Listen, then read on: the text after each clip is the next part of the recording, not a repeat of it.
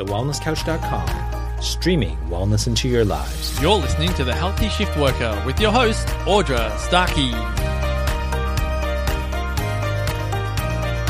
Hello, and welcome to the very first edition of the Healthy Shift Worker podcast. My name is Audra Starkey, and I'm here to help you to manage some of the toughest challenges we face whilst working 24 7. Today's topic is all about sleep, which I know you're going to really enjoy. And to talk more about this really important topic, I've got the lovely Jody Stark from the Queensland Regional Sleep Clinic as our guest speaker today. Before becoming the owner of the Queensland Regional Sleep Clinic, which is located in Yeppoon, a coastal town in central Queensland, approximately 40 kilometres inland from Rockhampton, Jody has had extensive experience working in a shift working environment as a long haul flight attendant for Etihad Airways and prior to that as a customer service officer for Qantas at Brisbane Airport, which is actually where we first met all those years ago. Um, so to tell us more about sleep, I'd like to give a warm, healthy shift worker welcome to Jody. Thank you, Audra. You're welcome. welcome, welcome, welcome. So nice to have you on the show. Thanks for having me. You're most welcome. It's been a long time. yeah, it has. It has. I haven't seen you for ages. Probably the last time I saw you, we bumped into the airport sometime. So, um, yeah, it's, it's, yeah. it's, it's really good to have you on the show. So thank you so very much for joining and also for being my very first guest as well. So super special. Yeah, very special. Thanks again. So I'm really looking forward to hearing your story, Jody, and what you have to share because I think our listeners are going to be really totally captivated in learning more about sleep, considering sleep deprivation is one of the biggest struggles we face when working 24 7. So just to kick off the interview, I'm just curious to hear all about your own personal shift working journey, when you started working 24 7, how many years have you been working as a shift worker and how you actually eventually ended up owning the sleep clinic.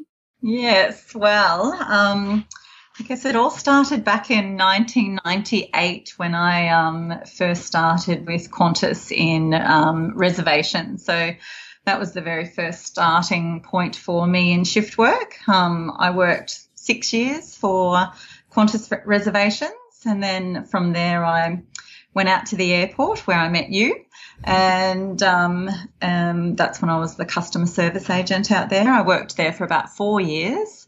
Um, then once leaving Qantas, I then, like you said, I was um, an international flight attendant for Etihad Airways and was living in the Middle East. So um, I guess my shift working years were about 12 years and doing shift work. Um, and then I returned home. and from there, I was I actually was working for Flight Centre for quite some time, which was no longer shift work. So it took me a little while to get back into the swing of just a normal Monday to Friday, nine to five job. Um, but in saying that, Flight Centre was not nine to five. We did some crazy hours there.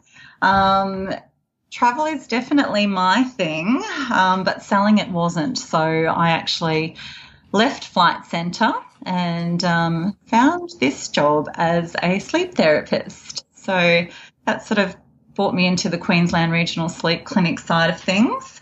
Um, I worked for the clinic for two and a half years, um, and then my boss at the time, um, she no longer wanted to be a part of the business, so she has she offered the business to me.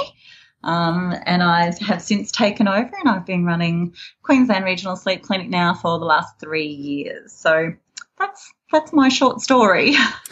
wow, there's um a lot has actually transpired for you over the last oh gosh 10 15 years or so to yeah. have you um, to reach to this sleep clinic so it sounds like the universe set you up with all your flying and shift working experience and ended up. so did. Up.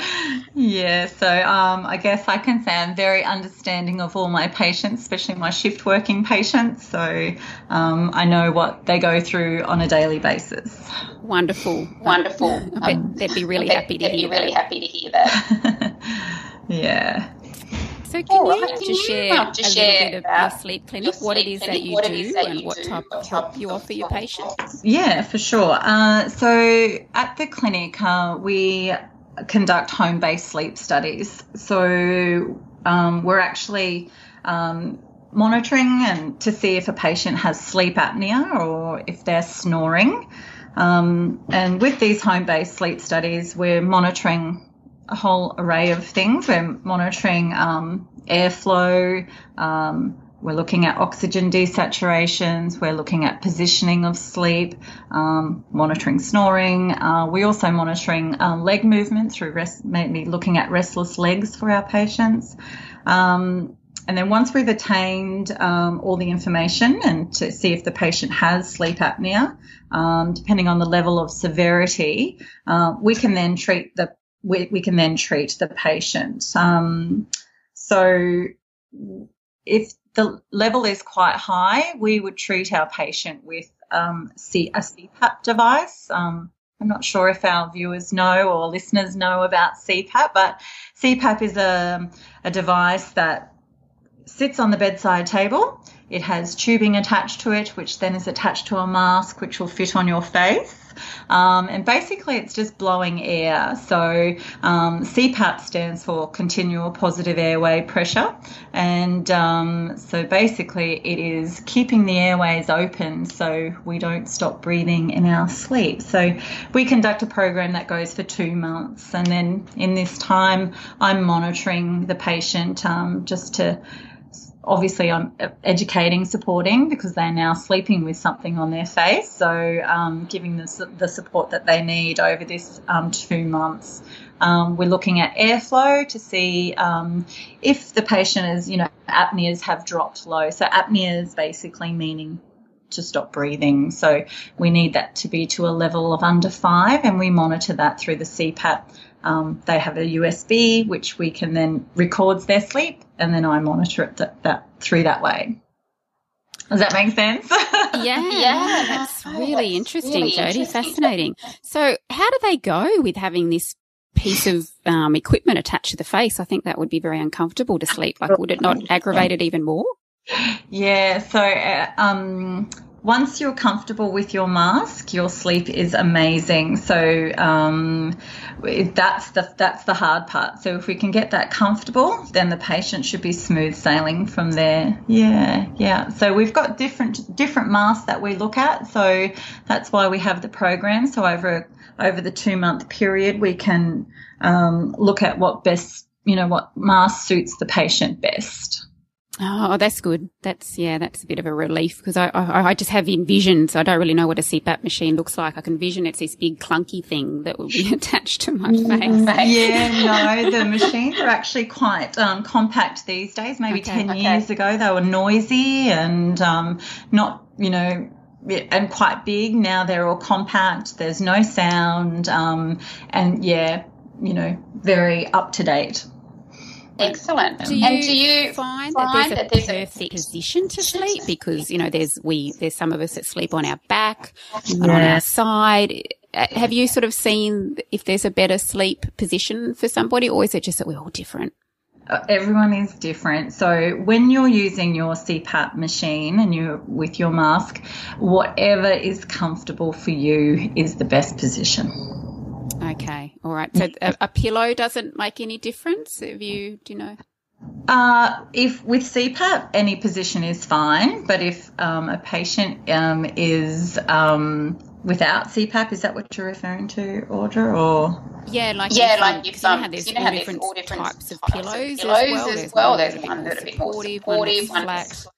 Yeah, um, honestly, I, in, in, my eyes, it's whatever best for the patient, like whatever keeps them comfortable. So, and yeah, everyone is different. I'm in that sense, I would think. Mm.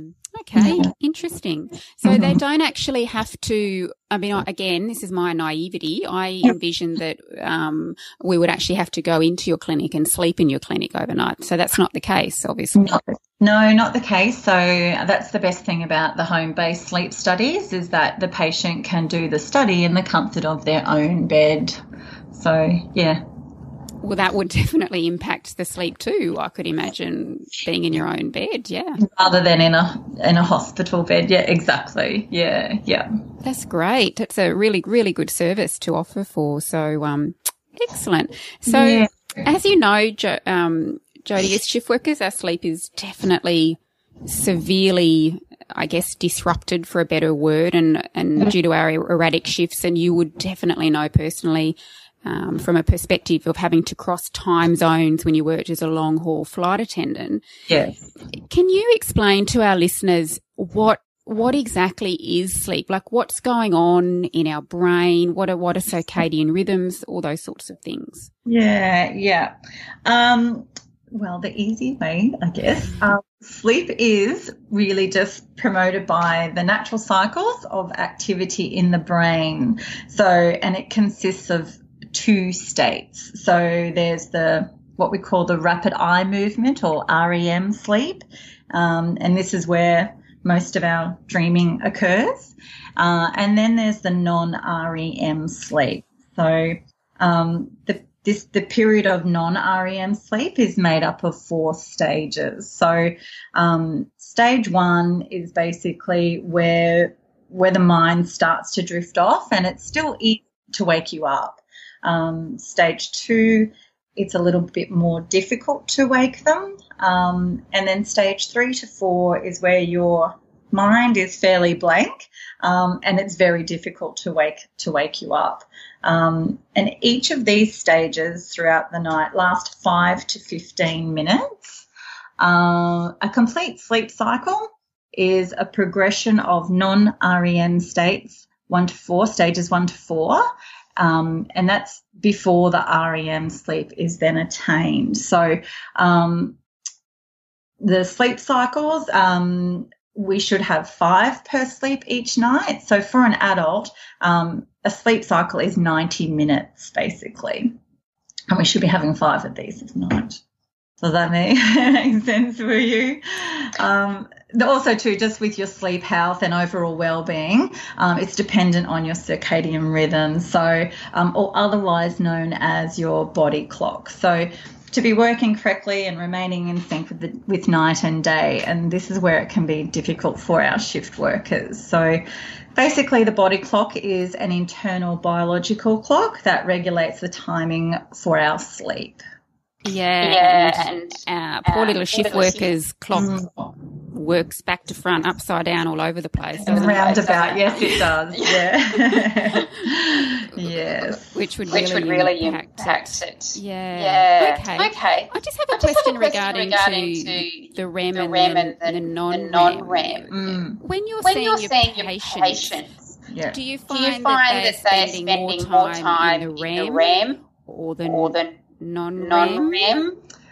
Uh, Is there a Is there pattern, I guess? I guess. Well, just looking at so with the um, with the downloads of our um, sleep studies, they all actually get sent through to our sleep physicians. So the physicians are doing all the reporting on it. Um, so I don't actually do the reporting on the sleep study. So in turn, I don't see if it's non-REM or uh, or the REM. So that's something that the physicians see, and then they write the report. So um, I don't actually get to see what is the majority, what the majority rules.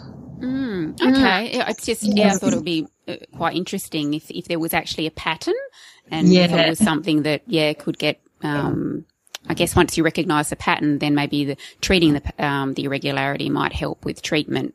Yeah, yeah. I don't actually. So I, like I said, I don't see that, but that that's all something that the physician sees, and then they, the physician will then contact me and um, and advise me which patient then needs to be treated with the CPAP, and that's where I come in and do the program for the patient. Okay. And what's actually involved in the treatment, Jody? What do you actually do? Um, for the CPAP program, Yeah. That's the program that goes for the two month period. So over that that time, um, we're monitoring um, airflow, um, looking at you know what suits the patient best, um, monitoring the masks. Um, um, you know, so that it's a matter of them, you know, hiring my equipment for the two month period of time, and then yep. yeah, yeah. Excellent. Okay. Very good. So since taking over the clinic, what's been the biggest lesson you've learnt about sleep as a whole? Um, I, I don't know about lessons learned, but like it really is quite. I'd have to say it's really an really an easy issue to solve once you've had your sleep study. So, um, you know, if you're suffering, um, you know, you you are best to chat to your GP um, about your sleep, um, and we can get the sleep study all sorted. And once you've got your sleep study done and we've got you on treatment, um, you know, the transformations that I see with my patients who are now on CPAP um, are, are, amazing. So, you know, they're all now living a better quality of life. So I get to see that um, on a daily basis. oh, that must be really rewarding. Yeah, it is, definitely. Mm. Yeah, because I mean, yeah, sleep just affects us in so many ways. Our ability, you know, to think, obviously our cognitive function, um, our ability to process information. It affects our mood. It just affects so much. So knowing that for, you know, some people that are struggling with things like sleep apnea, that there is a solution, mm-hmm. um, would be music to the ears of, of, of some of our listeners, I'm sure. Yeah, yeah, I do. I see personality changes. Um, you know, once people are getting ah. brighter people, you know, because they're now getting a good quality of sleep. Like, you know, most of them think they're getting sleep because they're in bed for, you know, eight hours, but it, they're not getting the quality. So once they get the quality, you know, we see the changes. Mm. Yeah, actually, that's a really good point because as a shift worker, we, the quantity is missing for many of us because yeah. of our shifts. So yeah. we're really, you know, I've always thought it's really important just to focus more on the quality because we can really get ourselves wound up and panicking and worrying about how little sleep that we've got. You know, when yeah. we set that alarm clock and it's only four hours to go, yes. um, it can really stress us out. But our, you know, when we folks sort of try not to think about that too much and just focus more on the quality mm-hmm. as opposed to um, the quantity, even just that thought process and, and knowing that that can improve um, yeah. would benefit a shift worker, I would, I would think. Yes, definitely. Yes, for sure. Mm. And do you see many shift workers in your clinic, Jody? I have lots of shift workers. Um, okay. my clinic um, is also it's in Yeppoon, but I also have my clinic out west in Emerald and in Biloela. So um, I do the three clinics, and um, out west I have quite a lot of shift workers. So a lot of um, guys in the mining industry. So yeah, I, I see many many shift workers. Wow! Oh, I didn't realise that you branched out. You're in other locations as well. That's yeah, that's yeah. great. Yeah. Yep. And so the shift workers, have you, I mean, obviously it is one thing that um, I guess we can't change as much as we'd love to be able to change our rosters. The sleep deprivation is always going to form part of our career.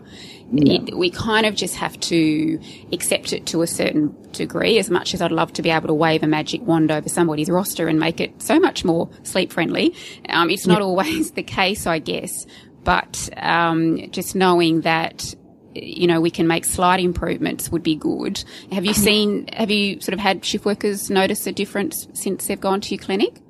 Oh, definitely. Yeah. Once they're on once they're on treatment, um, yeah, for sure. I, I, see changes all the time. So yeah, better quality of life. oh, that's wonderful. That's yeah, yeah, that's really really great. yeah. yeah, very good. So um, I've just got a, a, a little thing that I want to mention because I do tend to stalk your Facebook page a little. because I love it. Okay. Oh, oh, I stalk yours too. Oh, do you? Oh, oh that's good. Okay, well, we're stalking each other. That's, that's absolutely fine then. But I did, but notice, I did notice you put up a quote that said, "Enough sleep is just as important for good health as nutrition and exercise." Mm-hmm. What are your thoughts on that? Well, um, I guess above all, sleep is important for our health, and most um, people nowadays understand the importance of um, fitness and nutrition. Um, yet, sleep is probably not getting as much attention as is needed. Um, the actual Sleep Health Foundation in Australia uh, states that the role of optimal sleep in our lives is as important to our health as good nutrition and good levels of physical activity. So um, that's, I guess, why I added that little statement to my Facebook page. mm, nice, lovely, yeah. And I guess again, from a shift worker's perspective, even though we may not be able to control the quantity, if we work on improving our sleep, uh, the quality side of it, um, yeah. we do know that uh, it's it's definitely going to improve our whole well-being and how we function and think and and um, our general well-being. So Exactly. That's exactly right. Mm, good stuff. Okay. So now, considering you're a bit of a guru when it comes to all things sleep, uh, can you recommend any particular sleep tips um, that you um, may help our listeners to improve their sleep? Uh, yeah, definitely. Um, so there is this thing called sleep hygiene. Um, sleep hygiene doesn't mean clean sheets and clean pajamas or anything like that. sleep uh, sleep hygiene is basically a whole lot of tips and uh, tricks on sort of how to um, get the ben- most benefit from your sleep. So um, there is a little list of things that I'd like to go through. Um, the first please. one, though, is um, a little bit difficult for our shift workers. Um, it is get up at the same time each day, and that's seven days a week. Now, that I know is um, quite difficult for all of our shift workers. But basically, um, if you could keep just a routine in your sleep, um, that's, I guess, you know, um, um, having dinner, showering, and going to bed, and sort of keeping the routine the same seven days a week would be the best way. Um, I guess that's the first one. Um, exercise regularly. That um, you know, if you can regular uh, do regular exercise, um, try not to do it within three hours of sleep. Um, exercise makes it easier to initiate sleep and deepen the sleep as well. Uh, the next one we would have is don't take your problems to bed. Um, plan some time earlier in the evening for working on your problems or planning the next day's activities. Uh, worrying may interfere with initiating sleep and produce a shallow sleep. So, um, this next one um, is train yourself to use the bedroom only for sleep and or sexual activities. Um, this will help your condition condition your brain to see bed as the best place place for sleeping. So try not to read or watch TV or eat in bed, basically. Um, we've got avoid long naps um, like staying awake during the day helps you to fall asleep at night. Um, nap, naps taking, sorry, naps totaling more than 30 minutes um, increases your chances of having trouble sleeping at night. So try to keep nap, um, naps to a, a minimum. Um, make sure that your bedroom is comfortable and free from light and noise. Um, that's quite an important one. eat regular meals and don't go to bed hungry. Um, hungry may disturb your sleep, and a light snack before bed um, may help sleep, but avoid sort of greasy, heavy foods, obviously. Um, avoid excess liquids in the evening. So, reducing your liquid intake will minimize the need for nighttime trips to the bathroom. Um, also, to cut down on all caffeine. Um, yeah, even caffeine in the early day can also um, interrupt or disrupt your nighttime sleep as well. Um, avoiding alcohol is another one, especially in the evening. Um, although alcohol helps tense people fall asleep more easily, uh, it can also um, cause awakenings um, later in the night. And also to stop smoking. smoking may disturb sleep. It's a nicotine is a stimulant, so um, if you can sort of curb the curb the cravings um, of cigarettes. That's another good one. Um, also to try not to have um, you know mobile devices and um, laptops, iPads, TVs on in the bedroom as well. Wow, lots of great tips there. tips I probably inundated everyone with too many there, but yeah. No, that's really interesting. But one thing that um, caught my, I guess, ears was about the three hours um, not exercising uh, any, you know, closer within the three hour period before bed. was that? Um, I'm, I'm going to say that your body, um, is still processing and still um, hyped up from all your exercise. So, mm. um, not in a state where you can actually help fall, fall asleep. Mm, that makes sense. Yeah, yeah. And, I, and I guess probably your your body temperature is still quite warm, and it, yes. it may actually interrupt with the sleeping as well. Definitely. Perhaps. Yeah yeah, yeah. Yeah. Yeah. Because that's an important thing, um, I believe, is to have your room a bit cooler to sleep. Is there a perfect optimal temperature to have your room set? If you can, obviously, you know, you have the, the option with an air conditioner. I'm pretty sure it's 19 degrees. Oh, that's cold. Yeah, yeah, yeah. Wow, really that cold? cold. yeah, I'm. I, I did that. Now that's just off the top of my head, so um, I'll have to double check that for you. Yeah. Yeah. yeah. I'm a bit of a I'm a cold bit of a cold frog, frog, so so that that stopped me from sleeping, I think. that That was really That's interesting. interesting. Yeah. Yeah.